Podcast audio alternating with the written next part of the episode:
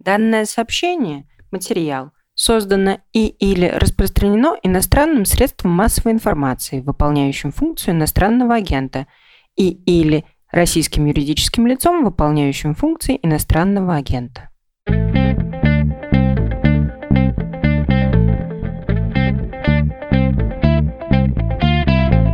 Вы включили подкаст «Что случилось?» о новостях, которые долго остаются важными. У микрофона Владислав Горин. Здравствуйте. Хотя прежде меня тут появилась наша слушательница по имени Соня. Она взяла на себя в этот раз чтение оговорки про данное сообщение материал. Спасибо, Соне. А еще спасибо, что нашли время поговорить Ирине Браган и Андрею Солдатову. Привет, Андрей, привет, Ирина. Привет. Добрый день сооснователи сайта о спецслужбах агентура, Андрей еще и главный редактор этого сайта. Многие ваши книги, конечно, знают и читали про ФСБ, новое дворянство, очерки об истории этой спецслужбы и про политэмигрантов э, свои среди чужих. Про спецслужбы, я думаю, мы поговорим, про политическую иммиграцию тоже, но давайте сначала про агентуру. Вы ее недавно перезапустили. Расскажите. Ну, дело в том, что вообще нашему сайту уже лет 20, то есть 21 год. Мы его запустили в сентябре 2000 года, и тогда мы думали, что он нужен, потому что, ну, понятно было, что шла Вторая Чеченская война, Владимир Путин только что стал президентом, и нам казалось, что роль спецслужб в обществе очевидным образом вырастет. Ну, как мы видим, это, в общем, и произошло, конечно же. Но теперь мы понимаем, что она еще больше растет, и прошлый год, в общем, показал, что она уже стала, я имею в виду главной спецслужбы страны ФСБ, стала вмешиваться в самые неожиданные отрасли и сферы российской жизни. И мы решили, что, в общем, есть большой запрос на эту информацию, и необходимо перезапустить сайт, который мы, в общем, поддерживали в активном состоянии примерно года до, наверное, 15-14, но потом сосредоточились на книгах. А теперь мы поняли, что книги это важно, но и ежедневная информация о российских спецслужбах просто в силу того, что они резко ускорились, просто жизненно необходима. Ну, Андрей еще такую красивую версию сказал. Зарождение агентуры, в принципе, он сказал правильно и справедливо. Но он забыл упомянуть одну вещь, что мы были начинающие журналисты, и тогда неожиданно с появлением интернета возникла большая возможность для молодых журналистов создавать что-то свое, во что не нужно вкладывать ресурсы. То есть для того, чтобы создать редакцию, ну, ты сам знаешь, нужно помещение, нужно нанять много людей, нужно платить налоги, нужно открыть предприятие. И это все очень дорого, и так вот просто на голой инициативе не сделаешь. А когда появились веб-сайты, стало ясно, что очень маленькими ресурсами ты можешь сделать что-то свое, как-то проявиться, оказаться в поле зрения публики. Ну, в общем-то, попросту говоря, стать знаменитым. А вот, стать знаменитым, известным, и это тоже отчасти было мотивацией. Но почему такая странная тема? Вот это, конечно, вопрос, который с самого начала возникал у наших близких, друзей, родителей. Да, это интересно, почему такая странная тема и какова была концепция, как это замышлялось. Просто небольшая реплика.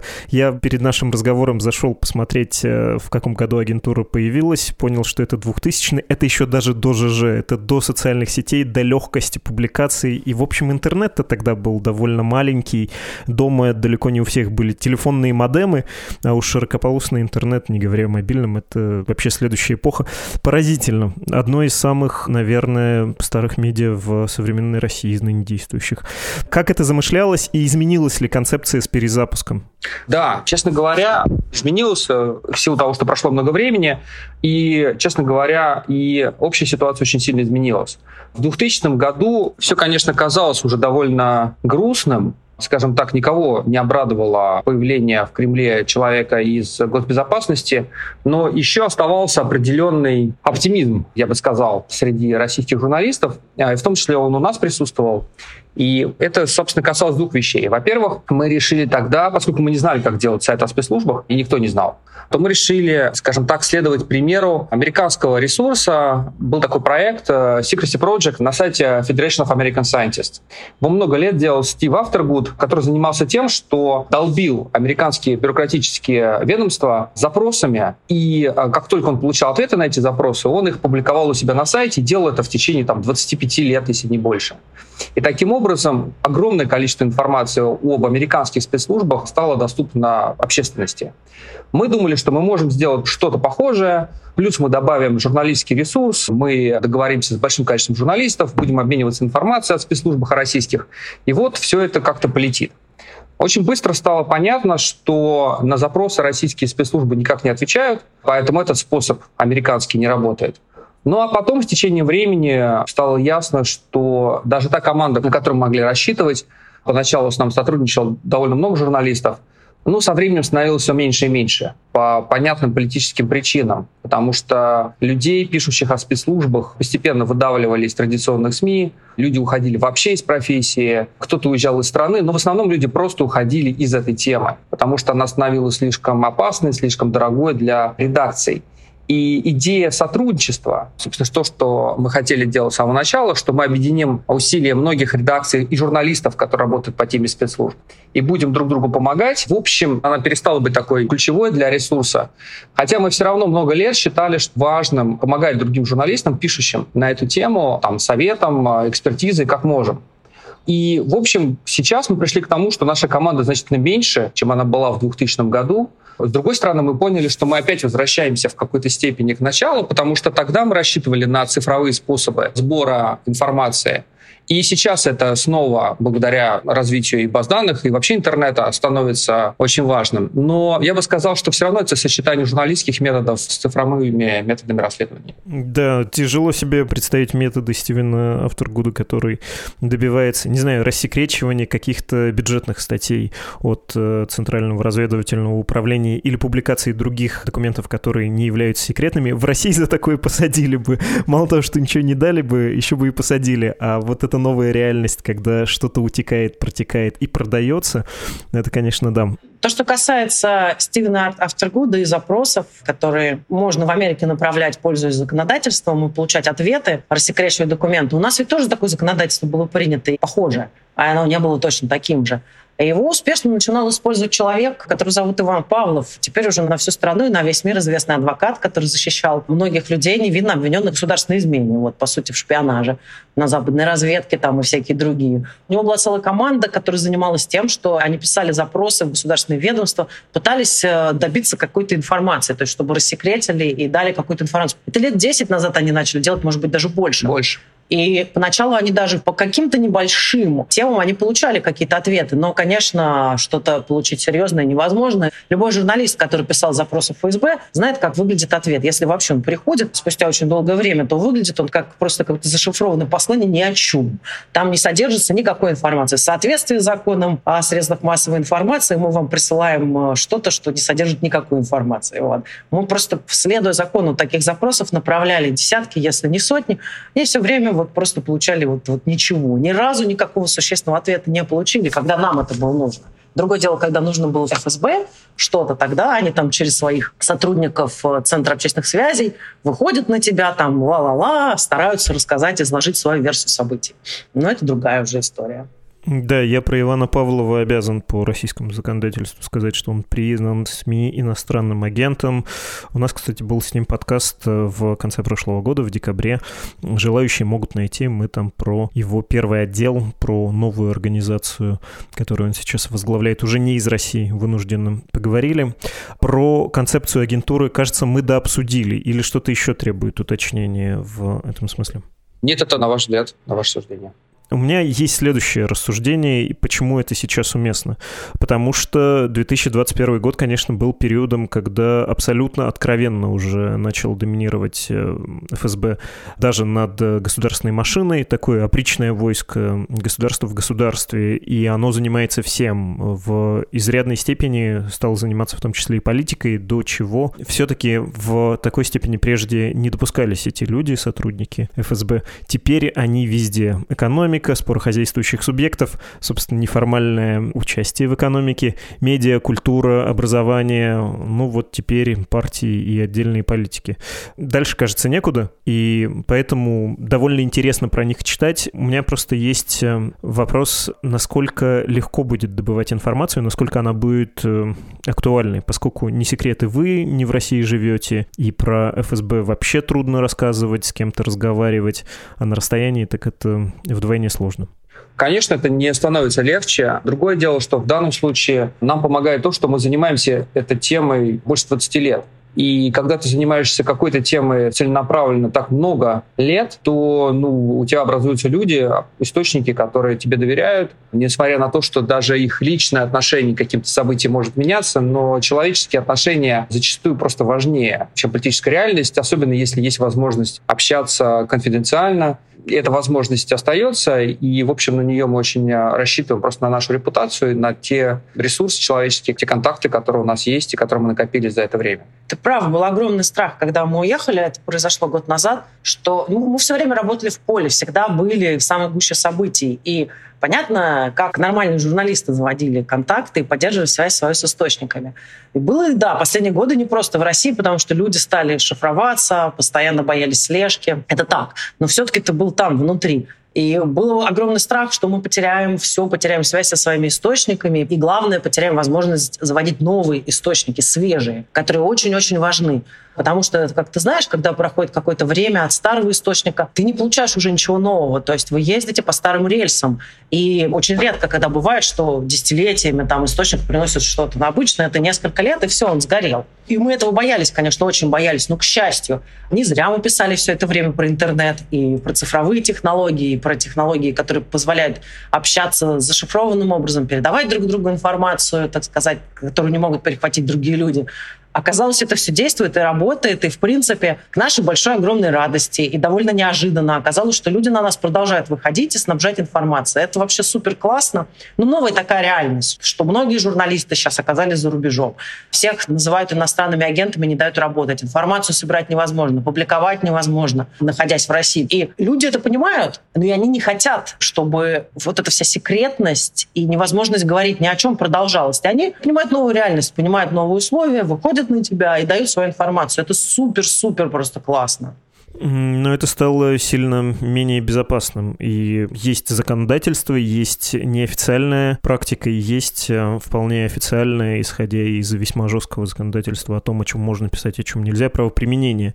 Все-таки люди не перестали с вами меньше говорить, ручеек не иссяк. И есть ли у вас доверие к тем, кто с вами сейчас в таких условиях охотно говорит? Ну, потому что что-то ты слишком разговорчив, не хочешь ли ты мне что-то впарить?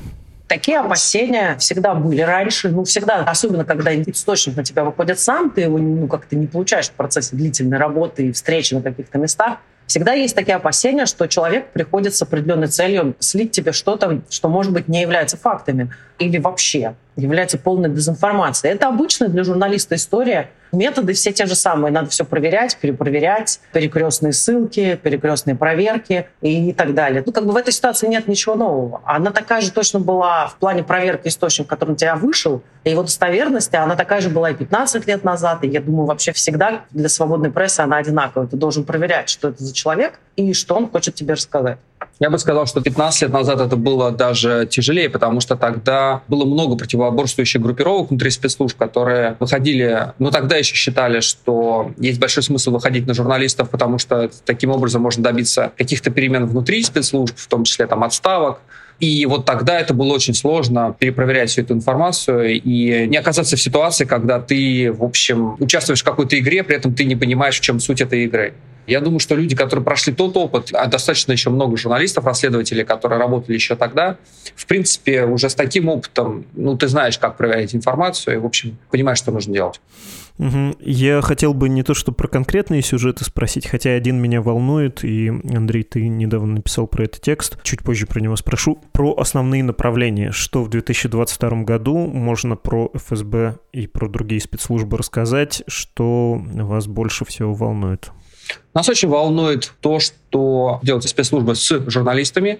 И один из первых сюжетов, который мы делали, это сюжет о том, как ФСБ шпионила за московским карпунктом CBS News и докладывала это напрямую Владимиру Путину, потому что ФСБ посчитали, что CBS занимается какой-то антироссийской деятельностью. А по сути речь шла о том, что CBS тогда хотела сделать фильм документальный о эффекте применения газа заложников театра Дубровки и они опрашивали спустя несколько лет большое количество бывших заложников, выживших заложников, спрашивая их о том, что случилось с их здоровьем. И выяснилось, что очень многие люди испытывали похожие проблемы, и об этом, собственно, американские журналисты хотели сделать фильм. И сделали. Но интересно, что ФСБ посчитали это чуть ли не спецоперацией, я уж не знаю кого, там ЦРУ или, не знаю, Госдепа или, не знаю, американских военных, чем бог знает кого, и посчитали нужным не только шпионить за американскими журналистами в течение нескольких месяцев, то есть там их телефоны прослушивались, у них был агент внутри московского карпункта, ну и докладывать это напрямую Владимиру Путину. И Владимир Путин, очевидно, тоже никак не удивился тому, что ему просто зачем-то докладывают о том, что делают журналисты в рамках контрразведывательной операции, а принял в этом живейшее участие. Очевидно, что сейчас, после дела Ивана Сафронова, который продолжает длиться, он продолжает находиться в Лефортово, нас всех очень сильно волнует то, какие методы российские спецслужбы теперь применяют в отношении журналистов. Десять лет назад мы выяснили, к большому своему удивлению, что даже Центр общественных связей, который находится внутри управления программ содействия, так вот это подразделение попало в список тех подразделений ФСБ, которые имеют право у соответствующих служб ФСБ заказывать прослушку и слежку за объектами. Что это значит? Что у вас есть список генералов внутри ФСБ, которые имеют право заказывать оперативно-розыскные методы. То есть это прослушка, слежка, перехват электронных сообщений – и понятно, что в этом списке обычно находятся генералы, отвечающие за службы, которые там борются с терроризмом, занимаются контрразведкой и так далее, всякими важными, серьезными вещами. И вдруг выяснилось, что еще 10 лет назад, даже чуть больше, в список этих генералов попали в том числе люди, которые отвечают за взаимодействие с журналистами. И казалось бы, зачем им право на ведение слежки и прослушки? Но теперь, благодаря делу Сафронова, благодаря делу, там, о котором мы писали CBS News, мы знаем, что это просто стало очень распространенной практикой для спецслужб следить за журналистами. И более того, не просто следить, но еще и это приводит к тому, что они оказываются в тюрьме. Нам кажется... Представляешь, они собирали материал на Ивана Сафронова с 2012 года, там видео и прослушки 2012 года, то есть парню было 20 лет не знаю, 21 год, он только начал работать, он еще вообще практически, ну что он мог там такого узнать? И они уже ходили за ним. Можешь себе представить? Да, это, конечно, для всех, для нас очень такой неприятный звонок. И, наверное, эта тема будет очень важна в этом году, к сожалению. Это одна из очень важных тем. Если еще есть какие-то направления, то можете рассказать про Очень них. интересная история произошла с э, следственным изолятором СИЗО Лефортово, который все, конечно, знают, потому что это изолятор ФСБ, это тюрьма, в которую ФСБ направляет всех своих подозреваемых и арестованных. И то, что там особенного, что в этой же тюрьме сидят следователи ФСБ и следственное управление – люди, которые допрашивают заключенных, они находятся в том же здании. То есть для того, чтобы человека привести на допрос, его надо только просто провести по коридору, и вот он уже сидит у следователя в кабинете как удобно, и сразу приходит на ум вообще ЧК, НКВД, когда никто ни с чем не церемонился, никогда никакие какие-то особые нормы не соблюдал. Просто нужно тебя допросить, вызвал, и вот допрашиваешь.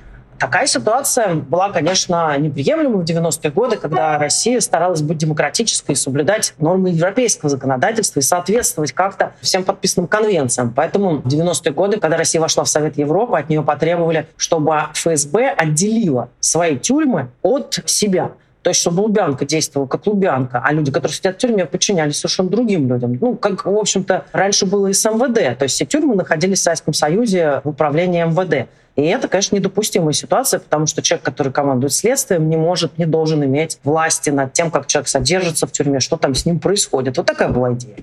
И Россия, конечно, пообещала, что она отделит свои тюрьмы, в том числе и тюрьмы ФСБ, в первую очередь, от следствия и они будут управляться и находиться независимо. Принципе, с МВД это так и произошло. Мы знаем, что есть силы. Не всегда, конечно, там происходит то, что должно происходить в тюрьмах и в колониях, но тем не менее это независимое министерство и существует отдельно. То же самое пообещали сделать ФСБшники и отделить свое следствие от тюрем. И, в общем-то, формально они это сделали, и даже отчитались. Все наши СИЗО находятся вне сферы влияния ФСБ. И мы решили это дело проверить, но над нами стали смеяться наши все знакомые, которые работают в ФСБ, на Лубянке, и источники, говорить, ну там ничего не изменилось, там совершенно те же самые люди работают. Не ушел ни один человек из, например, СИЗО Лефортово. Мы не могли понять, как же такое может быть. Ведь формально они больше не существуют в системе ФСБ. Оказалось очень просто. У ФСБ есть такая практика, когда они прикомандируют своих сотрудников в любые другие ведомства, организации, структуры коммерческие, от банков, можно до Большого театра и до МГУ направлять своих сотрудников, которые называются аппарат прикомандированных сотрудников. Они продолжают оставаться офицерами ФСБ, но работают формально, там, я не знаю, в Сбербанке или в МГУ или еще где-то. И получают... Две зарплаты. А вот. И то же самое сделала ФСБ. То есть они отправили своих сотрудников в качестве прикомандированных, и, по сути, получается, что это такие же сотрудники ФСБ и люди, которые сидят в СИЗО Лефортово, они находятся точно так же во власти ФСБшников, как и находились раньше. Ну, раньше все-таки как-то они старались этот факт как-то так, вот знаешь, маскировать, чтобы не очень бросался в глаза. Но теперь в последнее время никакой такой маскировки уже нет, и совершенно открыто сейчас временно исполняющим обязанности начальника СИЗО Лефортова назначен довольно известный бывший следователь Свинолуп. Он прославился много лет назад, когда женщина по фамилии Давыдова была обвинена в разглашении государственной тайны, а это просто многодетная мать из российской провинции, которая много-много лет, в общем, практически нигде не работала и не могла не то что иметь доступа к каким-то секретам, вообще не могла иметь по определению доступа никакой важной информации. К счастью, благодаря Ивану Павлову, тогда дело прогремело на всю страну, и несчастную женщину, вся вина которая была, что она что-то подслушала в автобусе и что-то пересказала в телефонном звонке кому-то. Вот, к счастью, эту женщину очень быстро отпустили и освободили. Но можно сказать, что этот э, человек, свинолуп, в принципе, он опозорился на всю страну. Но и стал известным. И сейчас его назначили руководить временно, по крайней мере, исполнять обязанности начальника тюрьмы Лефортова, совершенно не стесняясь, и уже не скрывая того факта, что вот следователь, пожалуйста, высший следователь руководит тюрьмой Лефортова. Как говорится, никаких ограничений для следствия ФСБ в этой тюрьме нет. Я на самом деле и хотел спросить про Михаила Свинолупа, когда обещал про один конкретный сюжет задать вопрос.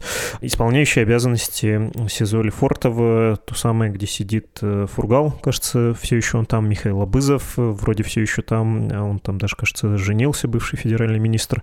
Ну и Иван Сафронов тоже уже помянутый, бывший журналист и советник главы Роскосмоса, там по-прежнему очень долго. И там осуществляется на него давление, тоже, видимо, представителями спецслужб, э, собственно, следователями эта история, она еще, конечно, крайне изумляет. Вот эта демонстрация на фоне того, что происходило в том году и до сих пор у многих резонирует с пытками в системе ФСИН, когда Осечкин из ГУЛАГу нет говорит, что эта система, в том числе с участием Федеральной службы безопасности, настроена, она централизована, она специально так построена, чтобы достигать там незаконных, неформальных целей. Что еще? Вы про Светлану Давыдову говорили, просто чисто справочно это то самое дело, когда она позвонила в посольство Украины, сказала, рядом с моим домом воинская часть опустела, во всяком случае, ей вменялось вот это как э, разглашение государственной тайны. Какие-то еще направления вас волнуют? Э, чем-то вы еще будете заниматься?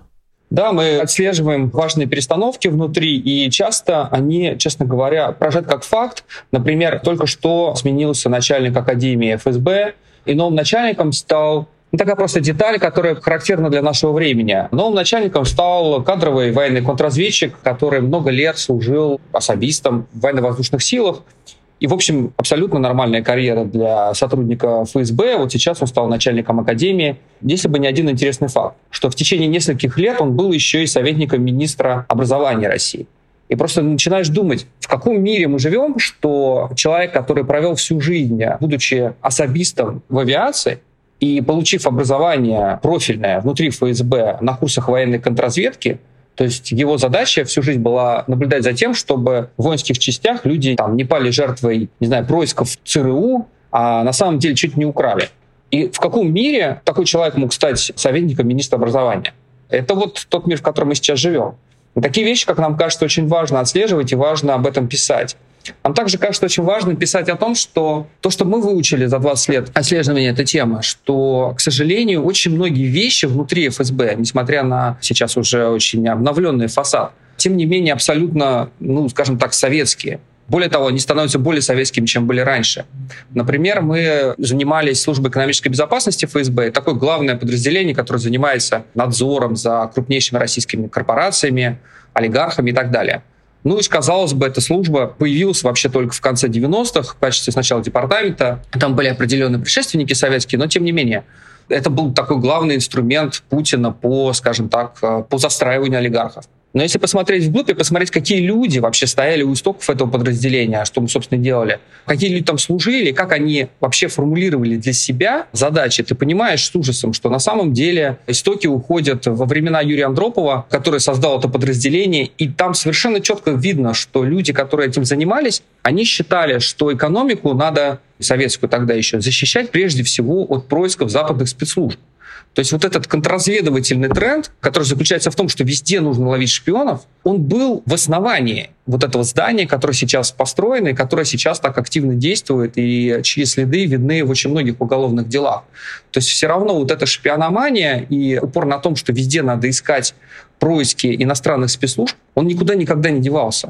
И мы это видим сейчас все чаще и чаще и чаще. От там, дела театральных студий, когда вдруг выясняется, что, конечно же, там нужно обязательно присутствие ФСБ, потому что вот именно такие люди, как театральные режиссеры, как говорят нам разные бывшие сотрудники ФСБ, они могут стать жертвой манипуляций со стороны западных спецслужб и там отравить, я не знаю что, общественное сознание своими идеями. И иногда думаю, что этот бредовый язык Советского Союза, он должен был умереть тогда же он никуда не делся. Ну и чуть более общий вывод можно сделать, что когда вы смотрите на ФСБ, а мы потом это читаем, мы больше понимаем про Россию, ну, поскольку сильно уже увеличено влияние этой спецслужбы и других спецслужб в стране. Дальше, казалось бы, некуда, но, видимо, еще Андропов, ГДР еще могут наступить в России 21 века. Не знаю, почему смеюсь, видимо, нервные. Последнее, что я вас хотел спросить про иммиграцию такой скорее эмоциональный вопрос, чем смысловой. Ирина, у тебя в Фейсбуке, я, кажется, видел формулировку про то, что вот Шендерович, став иноагентом, уехал, не представляю себе Россию без него. Я, честно говоря, так хмыкнул. А потом задумался, что действительно мы дожили до времен, когда эмиграция, политическая эмиграция, в том числе с политическими мотивами, снова пришла в нашу жизнь, и эти методы по большому счету работают. Этот способ выдавливания несогласных работает, несмотря на то, что в 21 веке, казалось бы, такого термина, как эмиграция, как отъезд, больше не должно существовать. Мы все можем созваниваться, говорить по видеосвязи, часто приезжать. Мы уже не в середине 20 века, когда отъезд означал порвать с близкими, семьей, с родиной, и это было действительно такое, как будто ты улетаешь на Марс, на другую планету, цивилизационное расставание. Сейчас этого нет, и тем противоестественней наблюдать, как искусственным образом при помощи государства это снова стало работать, как э, журналисты должны уезжать, например, или вот, ну, Шендерович, великой опасности, конечно, человек, драматург, живущий в России. Есть ли у вас такое печальное чувство, что вы, уехав, тоже от России отрываетесь и будете удаляться со своей повесткой, со своей работой от основного пространства русского языка, русской культуры, русской общественной жизни? Вообще, я Андрею уже много раз говорил, что плохая была идея написать книжку об эмиграции своей среди чужих. Я, понимаешь, провела все детство, читая книги про диссидентов, про иммигрантов, как это все было. И, так сказать, с оптимистичным чувством, потому что в моем детстве это все и закончилось. Я была совершенно тысячу процентов уверена всегда, что мы живем в совершенно новом мире, он может быть даже становиться страшным, но он совершенно не имеет никаких пересечений с тем. И как говорят, что иногда авторы лучше бы не писали, потому что, описывая что-то, они предсказывают свою собственную судьбу. Но я никогда не думала, что мы с Андреем будем жить за границей. Это было просто, ну, ну прям просто об этом не думала, и все. И это могли быть совершенно другие люди, но только не мы. И после того, как мы уехали и эту книжку опубликовали, в книге мы написали, что сегодняшняя миграция, она очень сильно отличается от той прошлой. Прежде всего, почему? Потому что люди могут возвращаться обратно, ездить туда-сюда. Люди могут иметь из-за интернета и всех э, тиктоков, э, ютубов, всего остального, подкастов, медузы, люди могут иметь обратную связь, все время участвовать в жизни на своей родине. Но, конечно, я не предполагала, что иммиграция примет такие большие масштабы. То есть я не имею в виду оппозиционных политиков. Это было ясно, что они будут уезжать. Какие-то очень э, оппозиционные журналисты тоже понятно, что будут уезжать. Не то, что в одну секунду все самые главные расследовательские проекты России, которые мы знаем, окажутся за границей.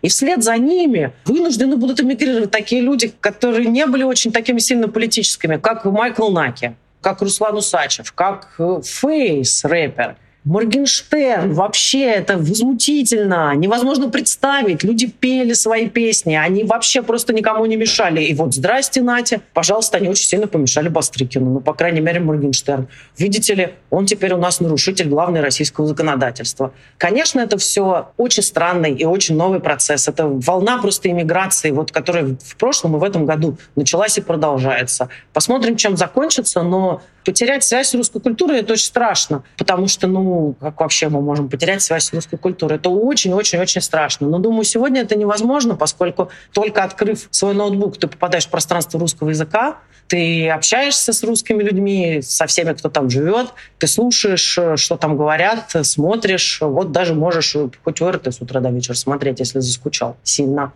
Ну, конечно, это не должно продолжаться долго. Если это будет продолжаться долго, ну, трудно сейчас просто предсказать. Понимаешь, поскольку это вся для нас очень новая реальность. Мы совершенно другие люди.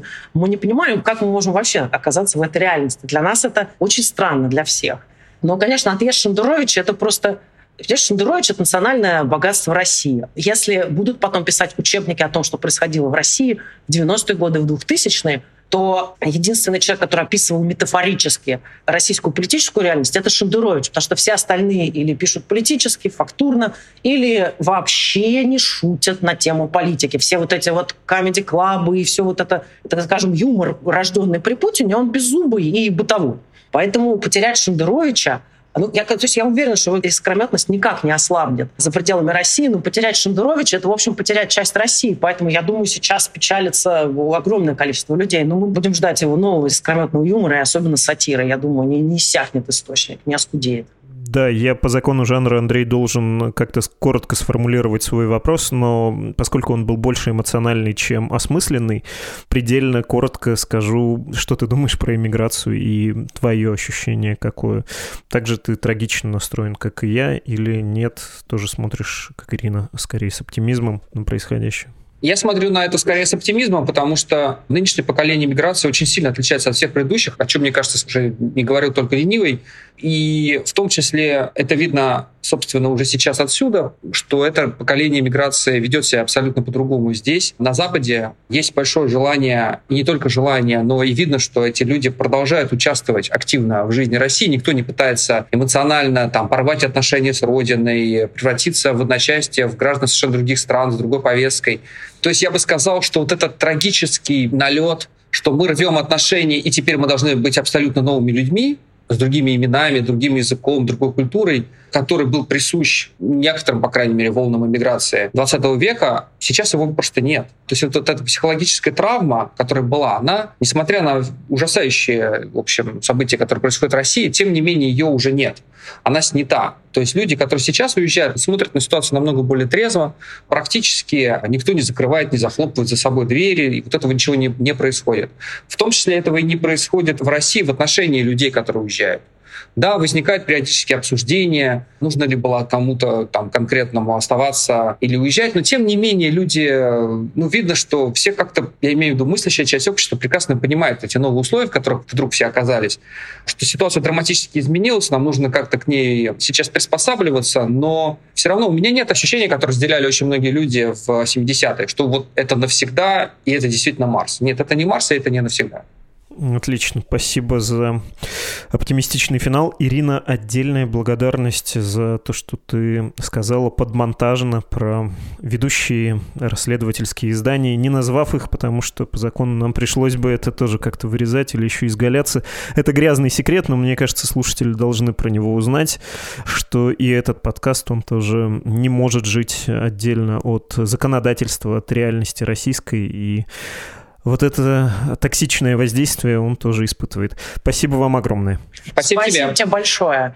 Еще раз на всякий случай повторю, Ирина Бараган, Андрей Солдатов, журналисты, авторы книг о российских спецслужбах и сооснователи издания «Агентура», которое было недавно перезапущено. Заходите, читайте, очень интересно.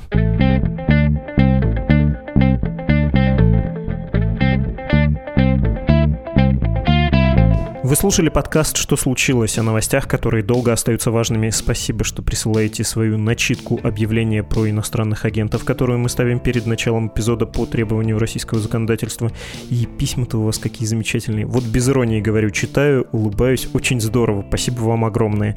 И вообще невероятно, что так много ваших посланий уже пришло. Сидя перед микрофоном и компьютером на удаленке, иногда начинаешь забывать, как вас и нас вместе с вами много. Это хорошо. Кстати, многие в письмах говорят, что не только морально, но и финансово поддерживают «Медузы». За это благодарю вас неизменно и искренне в очередной раз. Всех, кто еще не стал, но хочет стать нашим жертвователем, отправляю на страничку support.meduza.io, там есть все инструкции. Подкаст «Что случилось?» — это я, Владислав Горин, редактор и продюсер нашего подкаста Лора Суслова, автор музыки Виктор Давыдов. До встречи. thank you